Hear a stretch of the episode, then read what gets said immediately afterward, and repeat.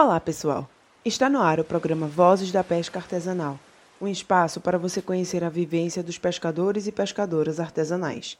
No programa de hoje, vamos ao terceiro e último episódio da nossa série sobre os jovens pescadores e abordaremos sobre o trabalho e a juventude pesqueira artesanal sob o impacto do petróleo e da pandemia do novo coronavírus.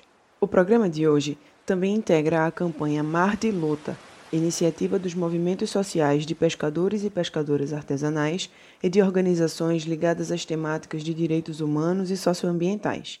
A campanha tem como objetivo pautar os impactos do derramamento de petróleo e reivindicar respostas e reparações do Estado às comunidades pesqueiras atingidas. Há um ano, em 30 de agosto de 2019, todos os estados do Nordeste, mais o Espírito Santo e Rio de Janeiro, começaram a ser vítimas da maior tragédia socioambiental do país, o vazamento de petróleo. Cerca de mil localidades foram afetadas, praias, mangues, corais e estuários, e com elas o trabalho e o modo de vida de no mínimo 400 mil pescadores e pescadoras artesanais, dos quais 100 mil são jovens. Até dezembro de 2019, 5 mil toneladas de petróleo foram retiradas da natureza, mas ainda assim uma parte incalculável desse petróleo continua submersa e ainda presente em micropartículas no ambiente litorâneo.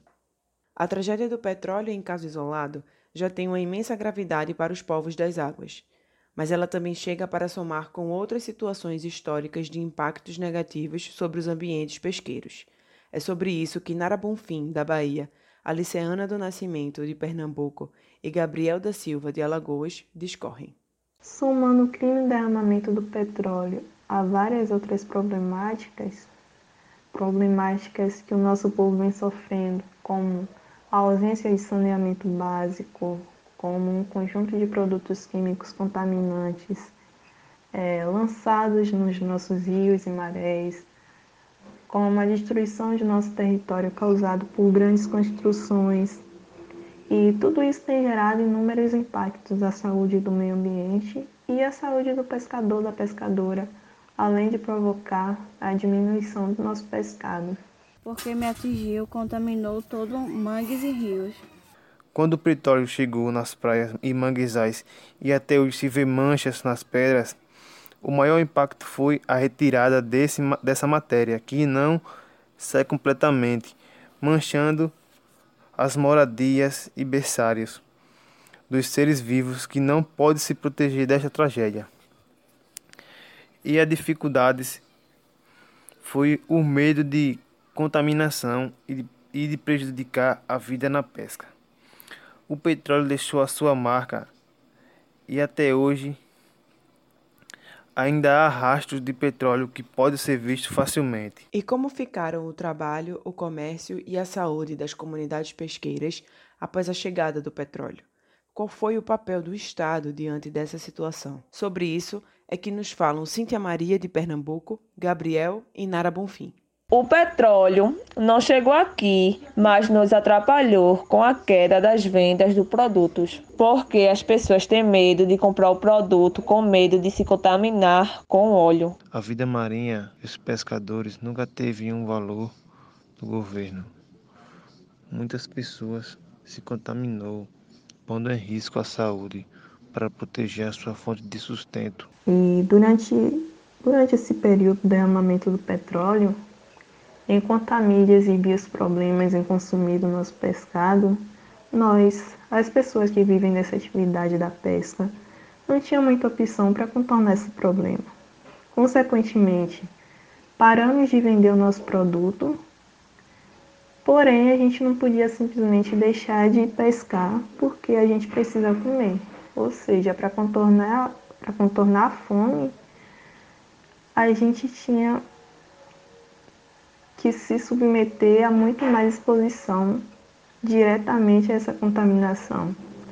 E essa foi uma situação completamente ignorada e sem nenhuma assistência por parte do Estado. Então, a gente realmente não tinha opção para contornar isso. Com pouquíssimo tempo da tragédia do petróleo sobre o povo das águas, somou-se ainda a pandemia da Covid-19, que fragilizou ainda mais as comunidades pesqueiras. Além da saúde, a queda expressiva na venda dos pescados e a exclusão provocada pelo sistema socioeconômico mostram mais uma dificuldade enfrentada pela juventude pesqueira nos últimos 12 meses. Por foram proibidos sair de casa e afeto a nossa, a nossa pesca, porque não tinha a quem vender. Nesse período de coronavírus, um dos grandes impactos foi a venda do, do pescado, que diminuiu em cerca de 60%. E como se isso não fosse bastante, nesse momento da pandemia do novo coronavírus, a gente vê mais uma vez o quanto o nosso direito à saúde é tratado com descaso. Vemos todas as recomendações médicas contra a contaminação do coronavírus mas como é que esse modelo atende o nosso cuidado? Em que condição o pescador, a pescadora pode ficar dentro de casa sem alimento? Então, sobre tudo isso, a gente percebe que, que o capital não para de impor seus empreendimentos em nossos territórios, limitando nossos espaços de pesca, nos impedindo de plantar, enquanto a gente ouve tem que ficar dentro de casa. Vozes da Pesca Artesanal é uma realização do Núcleo de Estudos Humanidades, Mares e Rios e do Laboratório de Estudos Rurais vinculados ao Departamento de Sociologia e ao Programa de Pós-Graduação em Sociologia da UFPE. Tem o apoio da FACEP, CNPq, Rede UFPE SOS Mar e do Conselho Pastoral dos Pescadores.